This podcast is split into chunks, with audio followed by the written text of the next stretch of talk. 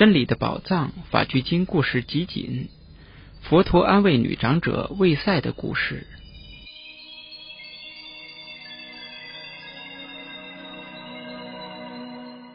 话说，每当女长者卫塞不在的时候，她的小孙女苏达塔就替她接待前来化缘的僧人。可是不久之后，苏达塔去世了。卫塞女长者料理了她的后事之后，因为无法控制心中的悲痛，就哭着去见佛陀。她向佛陀顶礼后，就恭敬地坐在一旁。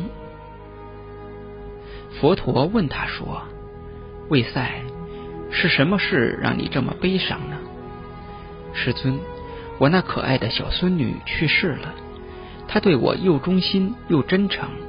从今以后，我再也见不到他那可爱的样子了。”“卫塞，舍卫城里有多少居民？”“少说也有七十万，世尊。假如这些人都像你的小孙女一样，都是你的挚爱，你愿意吗？”“我愿意，世尊。”“舍卫城里一天死多少人？”“很多，世尊。”“那这样一来，肯定不够时间让你悲伤了。你将一天到晚什么事也不必做，到处哭泣。”“我明白了，世尊。”佛陀接着说：“那很好，别再伤心了。悲伤和恐惧都是由贪爱而产生的。